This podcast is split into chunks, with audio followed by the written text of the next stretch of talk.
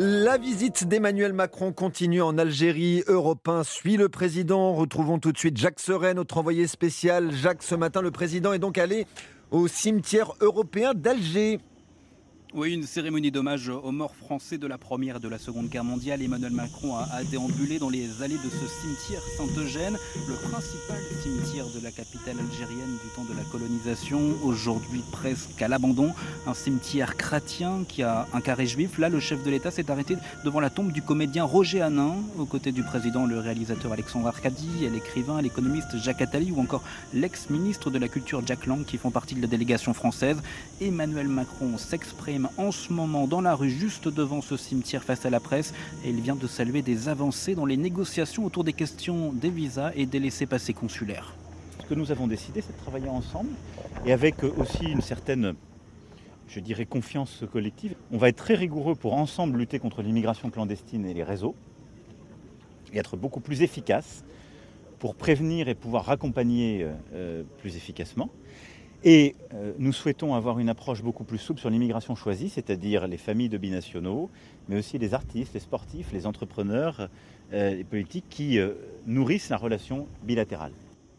Hier soir, le président s'était déjà montré enthousiaste au sujet de son entretien avec Abdelmajid Tebboune, annonçant la création d'une commission mixte avec des historiens français et algériens pour travailler sur toute la période allant de la colonisation à la fin de la guerre d'Algérie. Emmanuel Macron qui s'apprête désormais à aller échanger avec de jeunes entrepreneurs à Alger. Un nouvel entretien, cette fois également prévu avec le président Tebboune, avec les membres de son gouvernement et les chefs d'état-major des deux pays. Merci Jacques Serret, envoyé spécial d'Europe 1 en Algérie. Et juste après le journal, nous serons avec l'ancien ambassadeur de France en Algérie, Xavier Driancourt. Nous reviendrons notamment sur la principale annonce d'hier, la création d'une commission mixte d'historiens pour mettre en lumière la période 1830-1962. La toute première rentrée scolaire du tout nouveau ministre de l'Éducation nationale, Pape Ndia, est confronté à de grandes difficultés. Il le reconnaît lui-même, tout comme le président Emmanuel Macron hier à la Sorbonne, entre problèmes de recrutement, pénurie d'enseignants et promesses de hausse de salaire. Louise Douillet, vous étiez à la conférence de presse du ministre ce matin. Il a détaillé la feuille de route du gouvernement pour cette rentrée, mais aussi celle de l'an prochain. Oui, le gros chantier de cette année, vous l'avez dit Raphaël, c'est la pénurie de professeurs. Papendiaï le reconnaît, le rendement du concours de recrutement 2022 n'a pas été satisfaisant. Alors, pour y faire face, le ministre de l'Éducation est prêt à recruter davantage d'enseignants sur les listes complémentaires et ajoute que 260 ont déjà été appelés pour prendre un poste à la rentrée en tant que fonctionnaires stagiaires. Mais le ministre veut aller plus loin et créer un choc d'attractivité. Il a annoncé hier soir sur France 2 que les salaires des professeurs débutants seraient revalorisés à 2000 euros net à partir de septembre 2023. Et ce matin, il annonce l'ouverture d'un nouveau concours. Nous allons ouvrir au printemps 2023 un concours exceptionnel de titularisation d'un certain nombre de ces enseignants selon des modalités qui seront bientôt précisées. Des concertations vont s'engager dès cet automne avec les partenaires sociaux à partir des cadrages budgétaires inscrits dans le projet de loi de finances 2023. Des annonces qui concernent donc les professeurs, mais aussi les élèves. Les collégiens bénéficieront d'une demi-journée chaque semaine pour parler orientation. Ils auront plus de mini-stages, de rencontres avec des professionnels, des visites d'entreprise. Priorité aussi à l'égalité des chances. Papendia, veut lutter contre toutes les discriminations, filles, garçons, LGBT, racistes et contre le harcèlement aussi. On sait enfin que les chauffeurs de transport scolaire manquent pour acheminer 1,2 million d'élèves jusqu'à leur établissement. Le ministre promet donc une rénovation du CAP, enfin du CAP de conducteurs de transport scolaire pour créer davantage de vocations. Merci Louise Douillet. L'école française parmi les priorités gouvernementales dans une rentrée déjà chargée à l'heure de la sobriété énergétique. Les Français appelés par le président à faire des sacrifices à l'approche d'un hiver où les risques de pénurie ne sont toujours pas écartés. Ainsi, nous devrions être incités par les fournisseurs d'énergie à modérer notre consommation pendant les fameux pics de demande, avec en échange des tarifs avantageux le reste de l'année. Bonjour Geoffrey Branger. Bonjour. Geoffrey, c'est ce que souhaite le ministère de la Transition énergétique. Oui, le gouvernement veut relancer et élargir une offre que vous avez peut-être connue sous le nom de thème pot. L'idée, c'est de vous inciter à baisser votre consommation les jours où des pics sont attendus. L'objectif, réduire la tension sur l'approvisionnement électrique alors que le risque de pénurie, comme vous le disiez, augmente pour cet hiver avec l'arrêt contraint de nombreux réacteurs nucléaires.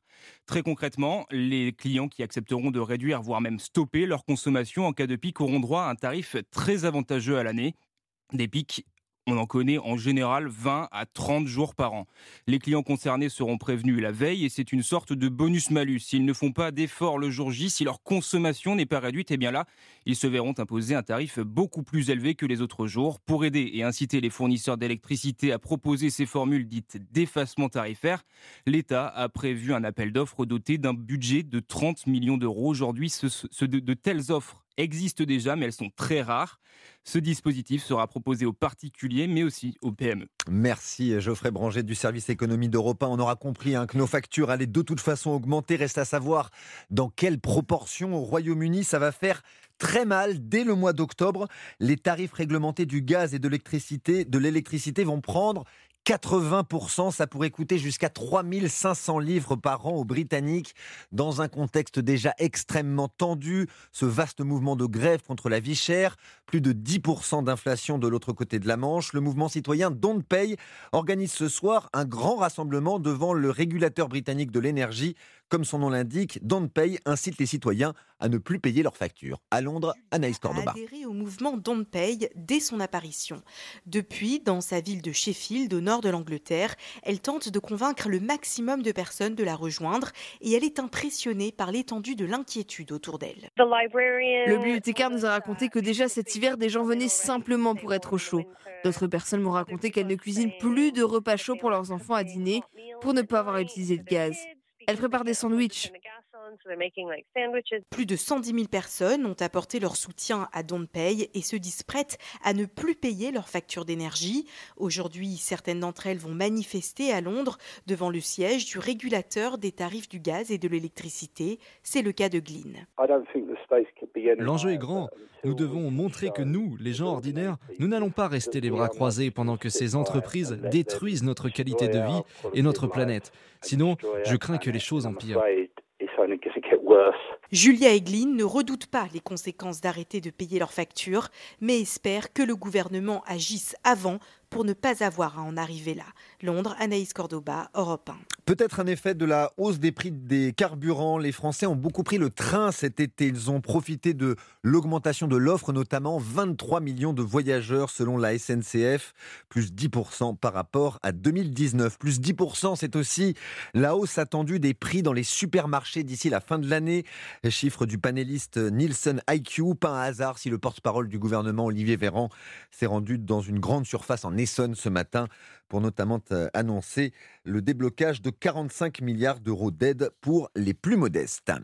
Pour euh, donner du pouvoir d'achat, le gouvernement aide, mais euh, envisage aussi d'inciter à, travailler. Des grands chantiers seront ouverts dans les toutes prochaines semaines. La réforme de l'assurance chômage, mais aussi celle des retraites prévues pour entrer en vigueur à l'été 2023. Objectif, repousser l'âge légal de départ. Euh, des syndicats y sont résolument opposés et menacent déjà de faire des grèves. Le secrétaire général de Force ouvrière, Frédéric Souillot, était notre invité ce matin dans la matinale.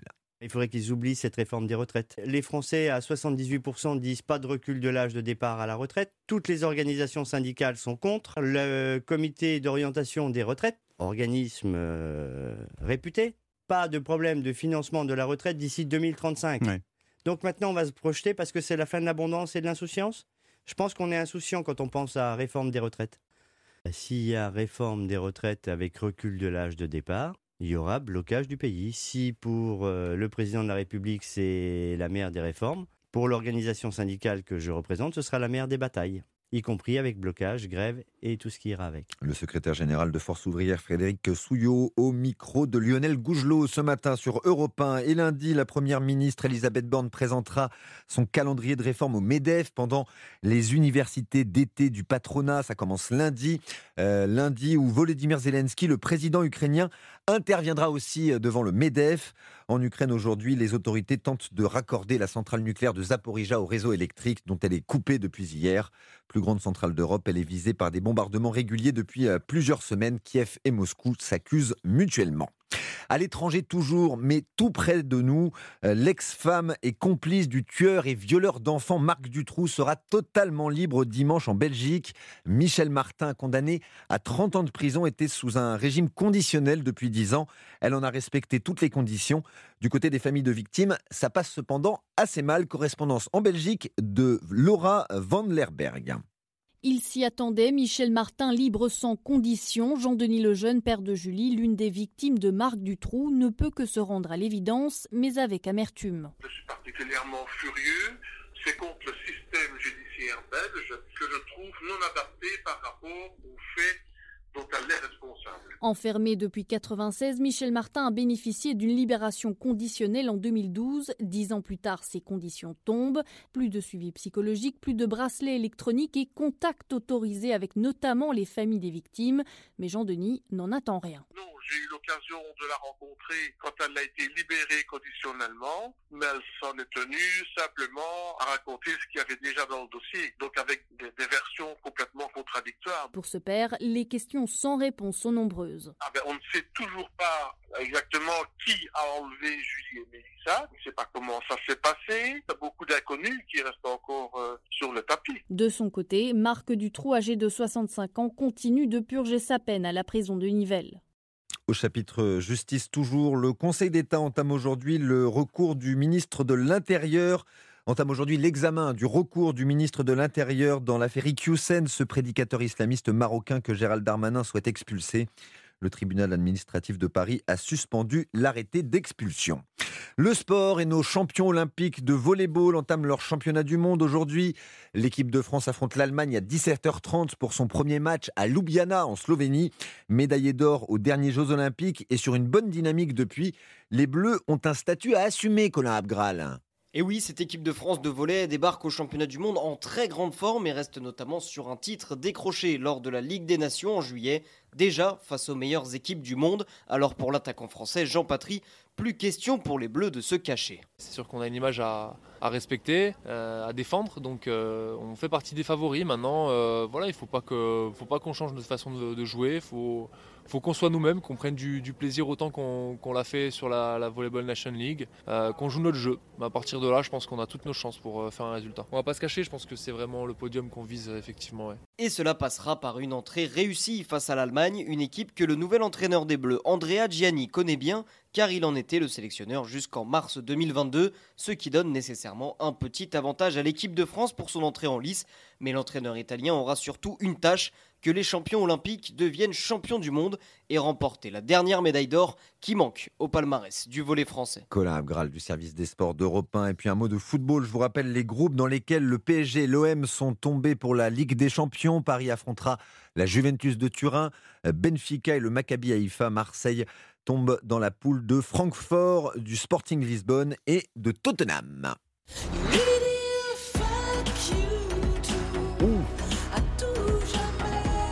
À minuit tout à l'heure, les fans de Mylène Farmer, et ils sont nombreux, ont exulté. Mylène Farmer a dévoilé un extrait de son nouvel album, ça s'appelle À tout jamais. Voilà, certains auront peut-être reconnu l'influence électro de son ami Woodkid qui compose la mélodie à tout jamais. C'est euh, le premier single du nouvel album de Mylène Farmer.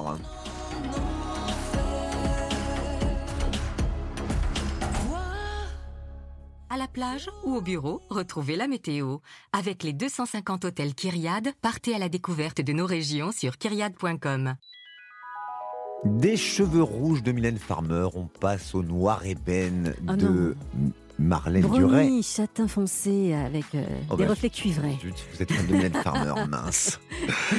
Bonjour Marlène. Bonjour Raphaël et bonjour à tous. Alors quelques orages encore dans l'après-midi. Et oui, Raphaël, le temps va rester instable dans le Grand Est, en Bourgogne-Franche-Comté, en Auvergne-Rhône-Alpes. Malgré les, les courtes apparitions du soleil, les nuages resteront menaçants et pourront donner des averses. Elles peuvent être évidemment orageuses. Alors orage peut-être plus virulent, euh, parfois très pluvieux, en tout cas en fin de journée pour l'est de la Lorraine et l'Alsace. Des orages, on en aura aussi certainement sur euh, l'est de la Provence, Alpes-Côte d'Azur, plutôt sur les Alpes du sud hein, pour commencer. Et puis ils peuvent s'étendre jusqu'à l'intérieur du du Var. Sur le reste du pays, c'est plutôt calme, plutôt lumineux, avec un soleil particulièrement généreux de la basse vallée du Rhône au pourtour du golfe du Lion, avec un petit peu, un petit peu de vent, Mistral et Tramontane. Et les températures, là, elles baissent pour de bon. Hein. Elles baissent, elles baissent, oui, mais on prévoit encore 30 à 34 dans les régions méditerranéennes. Bon, ça reste estival, c'est normal. Euh, contre 21 à 25 de la Bretagne au nord-Pas-de-Calais. Ailleurs, allez, comptez 25 à 29. Localement, ça peut monter jusqu'à 30 degrés dans le midi toulousain ou encore du côté de l'Alsace. C'est bien noté. Merci Marlène Duret que vous retrouvez ce soir 18h pour un nouveau point météo. Absolument, je serai présente. À tout à l'heure Marlène.